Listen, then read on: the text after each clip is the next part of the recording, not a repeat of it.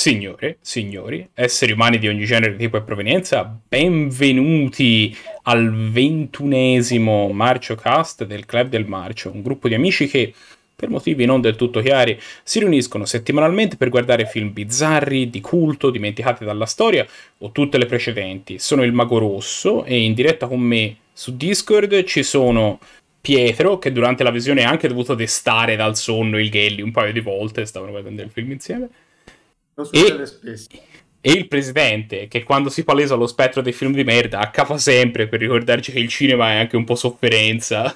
Sono parole vere. Buonasera bimbi, come va? Tutto bene. Bene, magari. Stasera parleremo della serata marcia del primo giugno. Vediamo un attimino che cosa ci hanno propinato stasera ai date del marcio. Noi ogni settimana non decidiamo i film a tavolino da guardare, ma lanciamo in vero sì i perfidi dati del fato e lasciamo che siano essi a decidere la nostra sorte e a vedere, a spiattellarci davanti delle pellicole scelte tra le innumerevoli eh, scelte all'interno della marcioteca. Questa settimana i dati non ci hanno trattato benissimo e vedremo un attimino che cosa, che cosa è successo un po' più in dettaglio tra poco, però insomma poteva essere meglio. Il primo film di cui vogliamo parlare stasera è L'occhio nel labirinto. È un thriller uscito in Italia nel 1972. La regia è di eh, Mario Caiano, che noi ricordiamo per eh, Milano Violenta, tra le altre cose. Le musiche sono di Roberto Nicolosi, che è un eh, compositore che ha fatto dei film che abbiamo visto, credo solo La rivolta dei gladiatori, però um, a noi ci sembrava di averlo già sentito, ecco, questo groove di questo tipo, quindi non sappiamo, non, non, siamo, non siamo del tutto certi di questa cosa, dovremmo ricontrollare. La trama ha a che fare con la sparizione dello psicanalista Luca Berti, che accade misteriosamente da un giorno all'altro. La sua amante, Julie, si mette quindi alla sua ricerca attraversando mondi loschi ed equivoci. È un thriller che si colloca un po' alla fine del periodo d'oro, de, del periodo d'oro del giallo all'italiana e con una trama forse anche un po' troppo ambiziosa per i mezzi a propria disposizione, però nel cast c'erano due attori importanti come Adolfo Celi e Alida Valle. Sì, questo è un film non incredibile, perché, eh, come dicevi giustamente Magherio, arriva alla fine della grande epoca eh, del giallo all'italiana è stato uno dei generi di maggior successo negli anni 60, eh, amatissimo in tutto il mondo, poi è un genere che ha lanciato grandi registi, ha lanciato Dario Argento, ma lo praticava con grande successo anche Mario Bava, un genere che ci divide un po' nel club, tipo te Lore non lo ami molto, ma altri lo amano, lo amano di più, insomma comunque nessuno può negare che sia un genere importante. Questo film arriva in un periodo in cui questo genere mh, non è più quello di un tempo, i suoi stilemi hanno fatto, sono un po' passati di moda, gli anni 70 non amano più quel glamour che andava di moda negli anni 60, i mobili di design, gli abiti dalle linee dritte, uh, le, quelle, quella grande ricercatezza visiva. E infatti questo film cerca di inserire degli altri elementi, cerca di inserire dell'horror più spinto, cerca di inserire proprio del, del crime, quasi una vicenda alla James Bond all'interno del film, e anche parecchio elemento erotico e più tutta un'estetica più anni 70, un po' più arrabattata. Però tutti questi elementi buttati tutti insieme non si amalgamano tanto bene e anche se il film parte con delle buone ambizioni non porta a casa dei grandi risultati. Sì, io devo dire che in generale il film sembrava proprio che cercasse di stesse cercando di scrivere un assegno che non aveva i fondi, che non c'erano i fondi per incassarlo, ecco. La trama in particolare non, mi ha colpito come eh, non brutta, aveva una trama, una trama molto, secondo me, molto, anche, anche, abbastanza bellina, con anche un colpo di scena finale abbastanza importante che non vi riveliamo però è raccontata in maniera un po' confusa, è raccontata in maniera un po' che arranca e questo il film lo paga parecchio secondo me. Sì, come dicevi te Pietro, eh, io non sono un grandissimo fan del genere. Eh, ci sono però effettivamente dei, dei, dei, dei, film molto belli, ma perché questo genere gioca molto tutto sull'atmosfera. Perché se uno guarda i personaggi, e anche in questo film sono sempre un po' seguono sempre un po' gli stessi stili e non sono mai molto memorabili. E ci sono sempre un gruppo in genere di personaggi più o meno viziosi e dissoluti con magari un passato oscuro alle spalle che si ritrovano isolati in qualche abitazione, in qualche castello, in qualche casa, in questo caso una casa al mare, e poi dove, e, dove, poi un assassino o qualche entità sovrannaturale, dipende dal film, inizia a uccidere tutti. Però altre volte ci sono, in alcuni film ci sono delle bellissime atmosfere, delle uccisioni creative, delle cose che ci hanno sorpreso piacevolmente. E questo film non aveva nessuno di quegli elementi. E come avete detto voi, la trama poteva essere anche interessante. C'era un, anche un, un, plot twist bellino verso la fine. Però era, era, priva di qualsiasi elemento che ti coinvolgeva durante lo svolgimento del, del film. E poi, eh, io, allora, da un lato era, era divertente avere ehm, Adolfo Celli nel film, perché comunque un po' ci, sta, ci poteva stare come personaggio eh, tessitore di trame nell'ombra che appunto aveva fatto anche il cattivo di, di James Bond in Thunderbolt. Però dall'altro non lo so, forse doveva essere un po' alla fine della carriera e, e aveva questa aria un po' da vecchio panzone del bar sport più che da... E non ci stava benissimo nel ruolo, secondo me. No, non penso fosse a fine carriera, siamo ai primi anni 70, doveva ancora uscire Amici miei. Ah, è, che Adolfo, è, che Adolfo Sceli, Adolfo Sceli, ha la stessa faccia esattamente uguale in tutti i suoi film, se gli sono soltanto imbiancati i capelli nel corso della sua carriera, credo.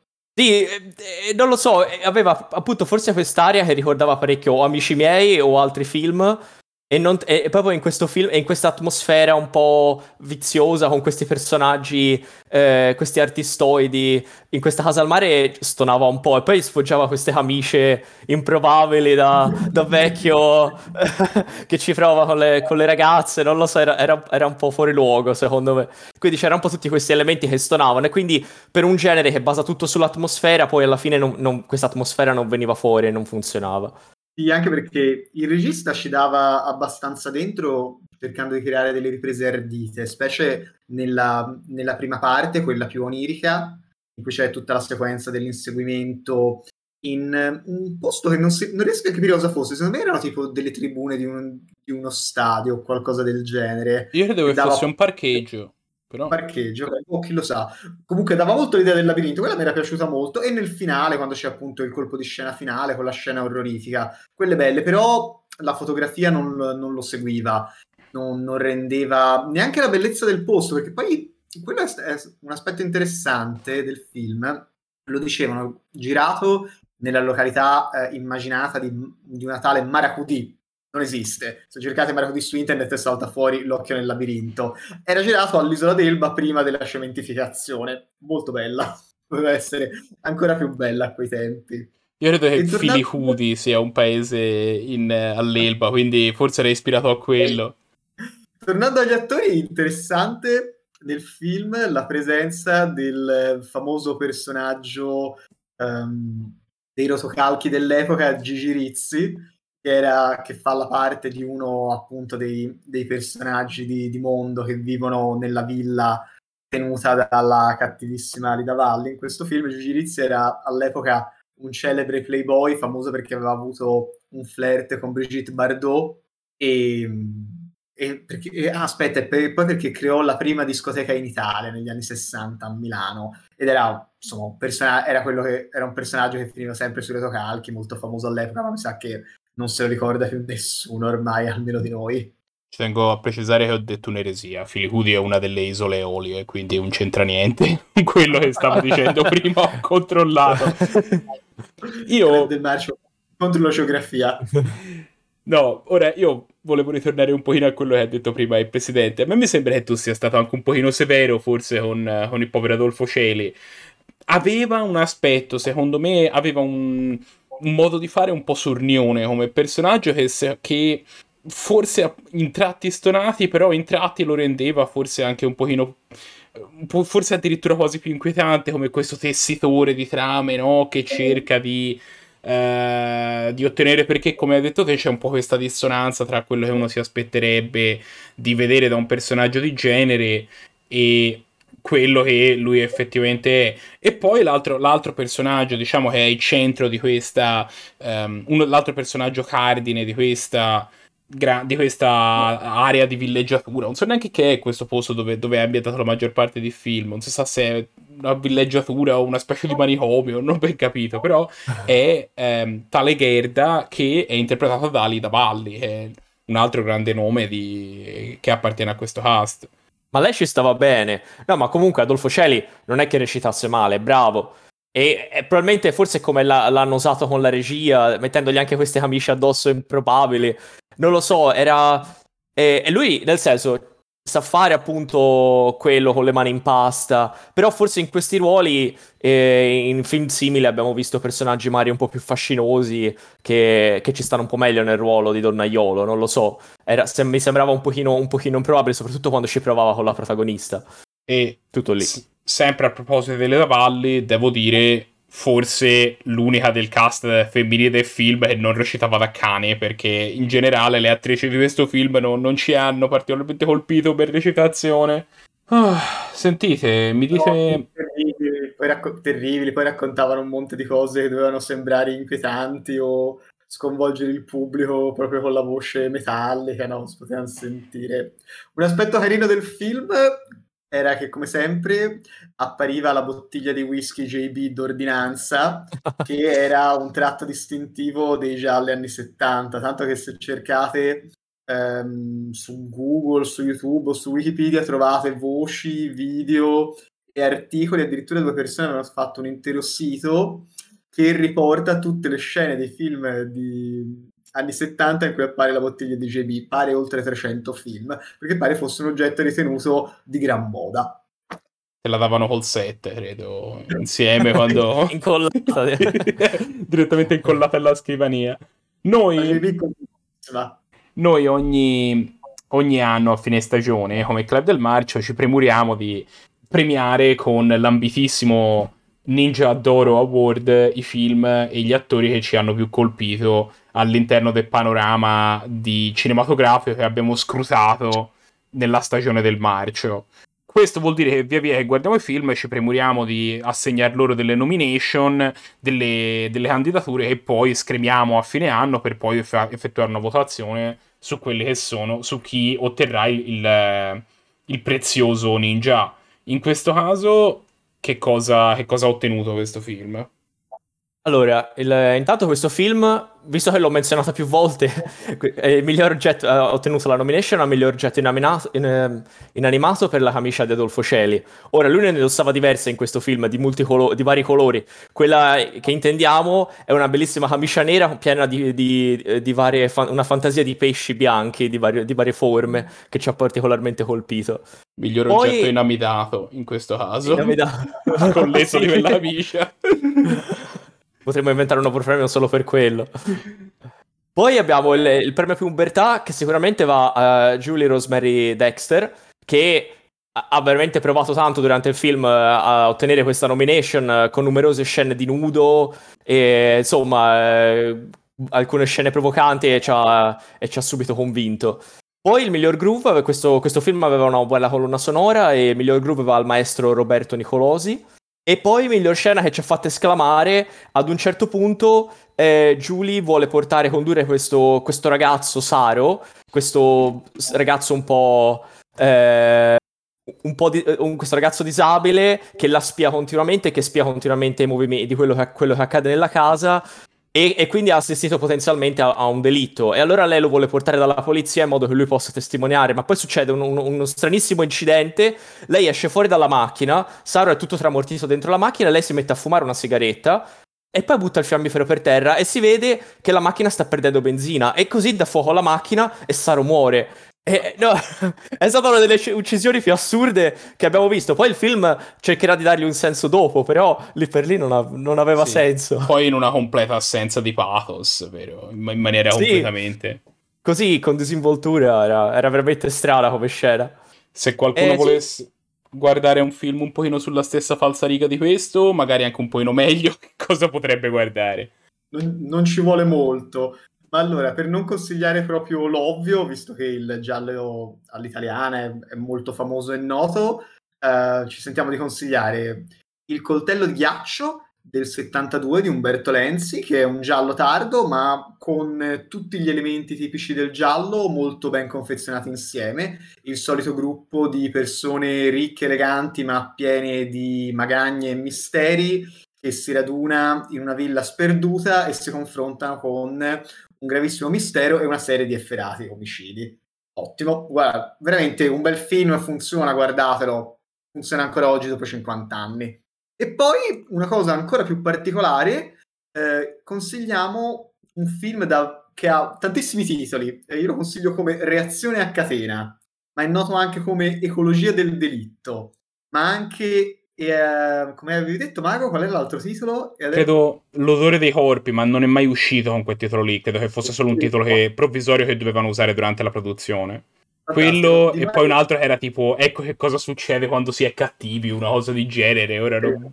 Un delirio di titoli. Comunque, Reazione a catena del 71 il, di Mario Bava, che qui eh, esce dal suo classico horror in stile gotico e dal suo classico giallo all'italiana e mette su un film che parte come un giallo all'italiana classico, ma poi diventa un film che quasi anticipa eh, lo slasher anni 90 con tutta una serie di omicidi sempre più sanguinosi e creativi eh, di una serie di personaggi ad opera di un misterioso assassino.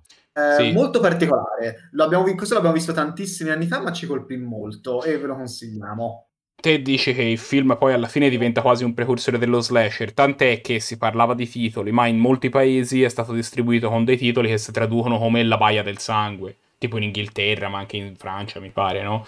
Che è un titolo che ricorda molto anche un po' uno, come quello che può essere uno slasher, se vogliamo. Mi ah, dite... Film. Mi dite qualche voto? Sì, allora io... Io gli do 4, il film alla fine aveva delle cose buone, ma poi è risultato terribile. Allora, c'erano delle ambizioni, ma il film proprio non ce la fa. Non sono così severo, ma più di 5 non ce la fa a darglielo.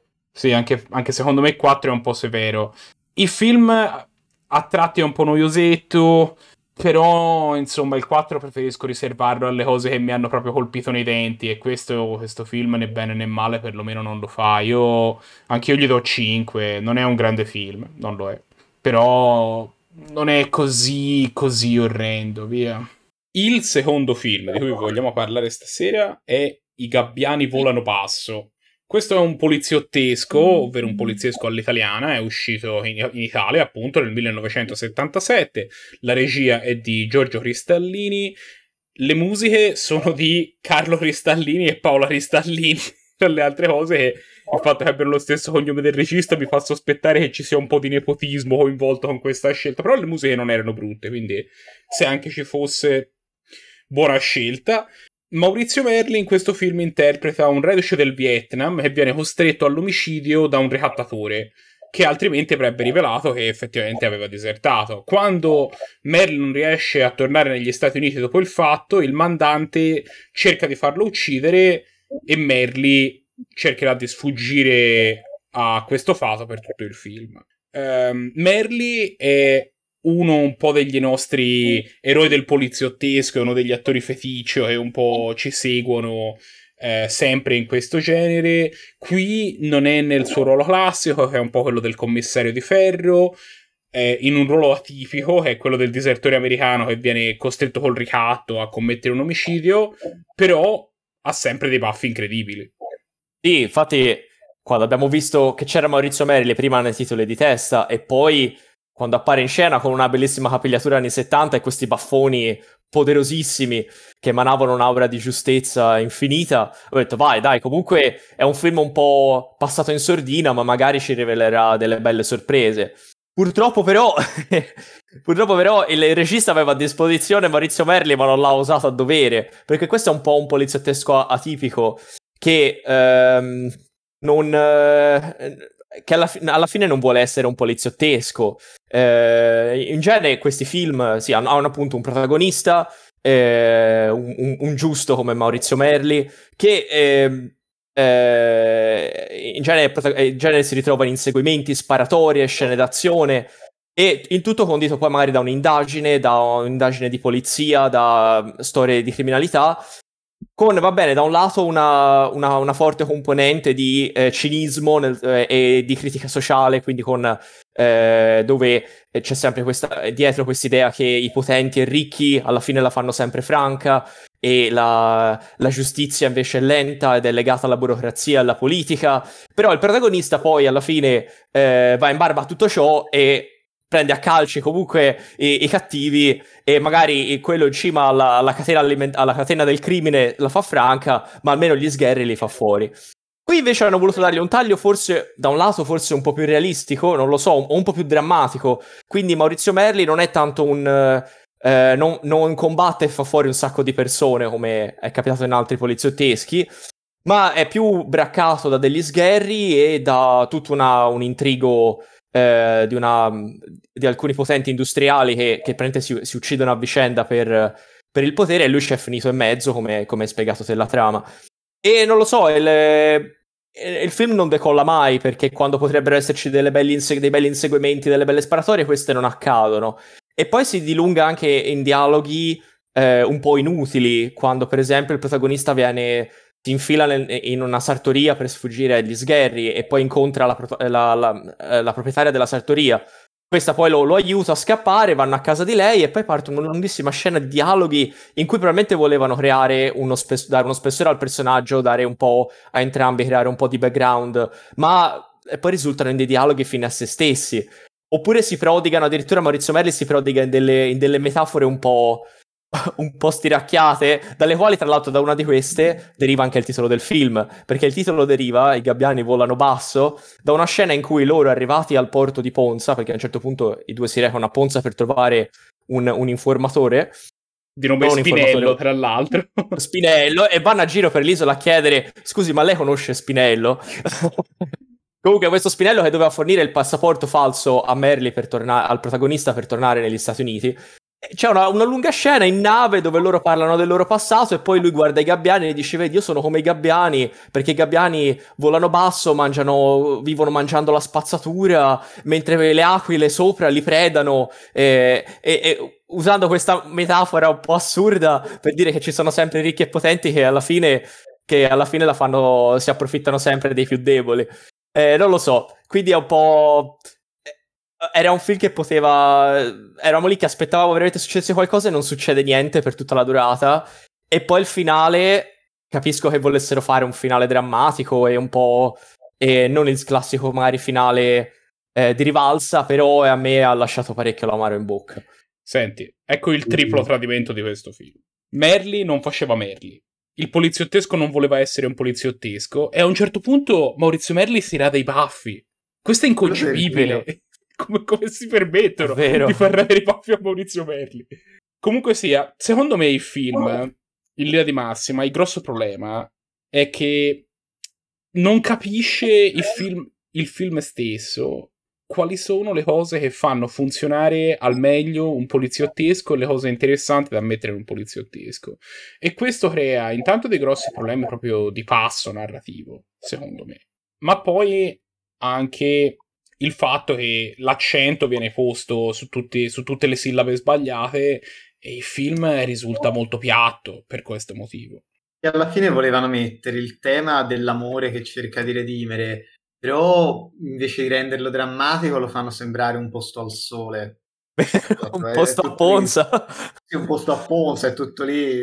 Sì, le, queste isole non ci hanno portato bene questa sera. Guarda, eh, l'unico aspetto bellino del film potevano essere le due belle attrici che insomma accompagnano Maurizio Merli, c'è Dagmara Lassander che ha fatto un migliaio di film erotici e anche grandi classici del club come quella villa accanto al cimitero e Occhio Malocchio, Prezzemolo e Finocchio. E poi anche la, la, la, la, ragazza che c'è nella seconda parte del film, che è Natalie Delon, che era appunto la moglie di, di Alain Delon, che non è tanto nota per i film italiani, lei ha fatto tanti film francesi, cominciò benissimo la sua carriera facendo due splendidi film con Melville, uh, Le Samurai e, la, e l'Armée, delle, L'Armée des Ombres, l'Armata degli Eroi. E poi dopo ha fatto tanti film francesi, ma niente di ver- anche con, con registi famosi, ma niente di, di, veramente importante, insomma, memorabile a livello mondiale. Comunque un'attrice interessante e anche molto bella. Però, nonostante questo, non, non riescono a far funzionare il film che riposerebbe tutto sul eh, dare a, a, Maurizio Merli una parte drammatica, però appunto come avete spiegato bene è scritta male, il film è poco interessante e non c'è identificazione, io mi sono annoiato tantissimo a vedere questo film. Sì, ma, anch'io. Ma nel senso, per esempio, no, si dice di voler dare a Maurizio Merli una parte drammatica, io questa cosa me ne sono anche un po' ricordato adesso. Maurizio Merli all'inizio dice che lui ha disertato dalla guerra del Vietnam per non, per non dover uccidere e poi viene messo a dover commettere un omicidio. Però questa cosa non viene esplorata assolutamente niente. Lui commette l'omicidio e poi non ne riparlano più. Si vede lui che si lamenta e dice: Ma io ho disertato per non ammazzare. Dice: Ora ammazzi. Va bene, allora vai e ammazza. E basta. Questa è una cosa che poteva essere esplorata per rendere il personaggio di Medley un eroe un pochino più tragico, invece non viene neanche toccata.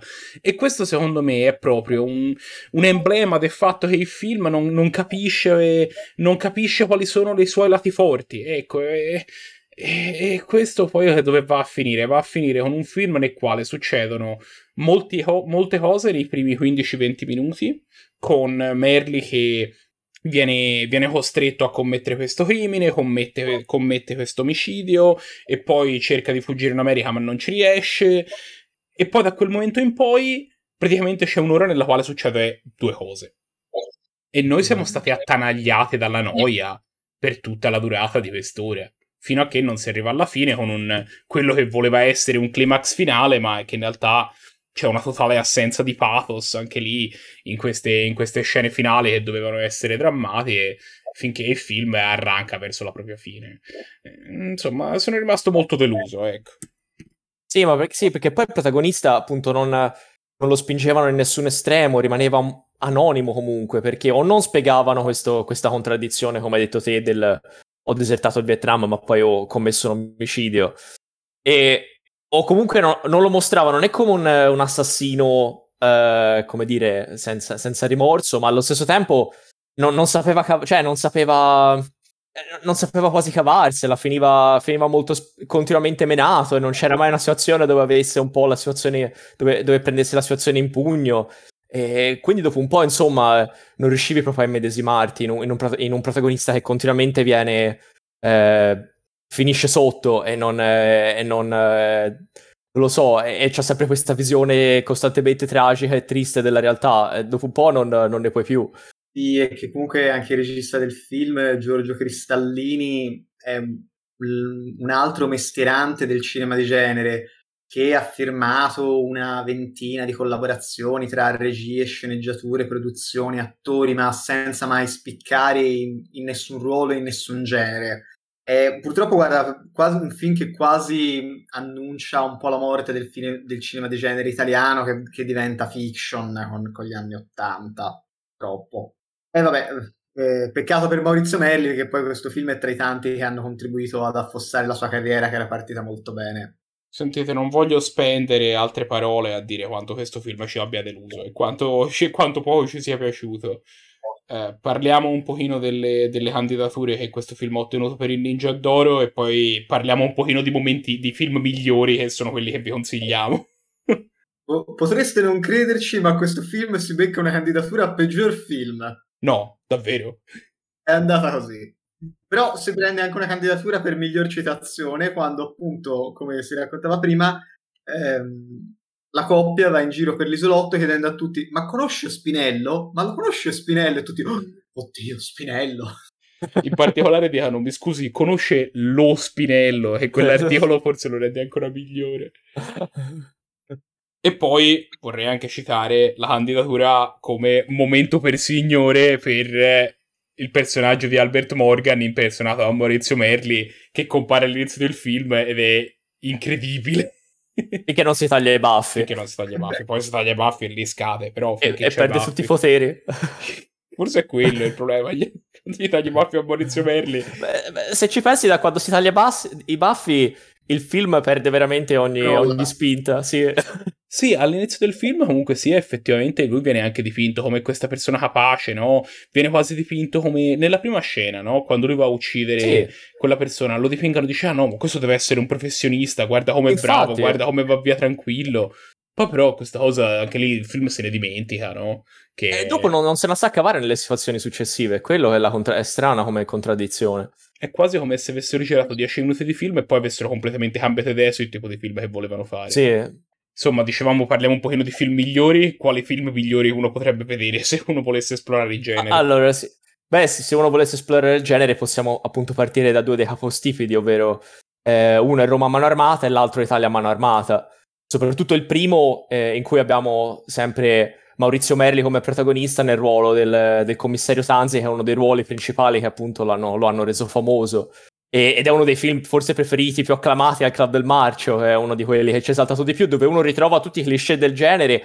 E, e, e come si è detto anche la, anche la, parte cinica, ma poi alla fine con delle belle sparatorie, dei belli inseguimenti, delle scene anche crude, e insomma quelli, quelli sono eh, dei film che consigliamo caldamente e questo invece purtroppo è meglio dimenticarlo. C'è anche quella famosa scena del flipper, mi pare, no? È quel film lì, credo. Sì, sì, dove c'è una bellissima rissa in una sala giochi e... E non dimentichiamoci che la band Collapse, di cui fa parte il membro del club Emilio Schioppetto, nonché mio fratello, gli ha dedicato la canzone Roma a mano armata. Quella... Solamente. Metteremo il link eh, delle note in modo che la gente lo possa peccare. Via! Abbiamo parlato dei consigli per la visione, Roma a mano armata e Italia a mano armata, entrambi film di, entrambi film di Merli che ci narrano di un poliziottesco sicuramente migliore. Adesso invece torniamo a parlare di quanto questo film fosse brutto e parliamoci dei voti. Un severissimo 3. Sì, anch'io gli do 3 danni gastrointestinali. 3 e mezzo? Vogliamo ah. spingergli questo 3 e mezzo? Non so neanche perché glielo do però, questo mezzo punto. 3 però c'è Maurizio Merli, allora gli do un altro mezzo. Proprio. Ma no, ma gli do tre anch'io. Questo film faceva cacare, basta. No, niente mezzo, Merli, fai, me- fai di meglio. Non puoi fare di meglio perché poraccio sei morto giocando a tennis. Eh, tanto tempo. No proviamo, no, proviamo a rivederlo a settembre e vediamo se è migliorato. Ma uno di quei film che migliora dopo varie visioni. No, io, non ce la faremo a sopravvivere. Io voglio ricordare a tutti i nostri ascoltatori che se avete bisogno di altro Club del Marcio nella, nostra, nella vostra vita potete seguirci su Facebook facebook.com barra Club del Marcio, su Twitter at Club del Marcio o su Instagram at Club del Marcio Official. Potete anche mandarci una mail a ilclubdelmarcio.gmail.com Se questo video vi è piaciuto, ci aiuterebbe tantissimo se, se state guardando il video su YouTube, se vi iscrivete al canale e magari lasciate anche un commento, perché questo aiuta molto l'algoritmo. Se state ascoltando questo, questo podcast in formato solo audio, invece se ci lasciate una recensione con un numero alto di stelline dove questo si, può, dove questo si applichi sulla piattaforma che state usando per, per, per, per ascoltarlo. Ad ogni modo, questo è quello che avevamo da dire sui film di questa settimana. Ma la settimana prossima ce ne torneremo con altri due film. Ci vediamo allora. Ciao a tutti. A presto.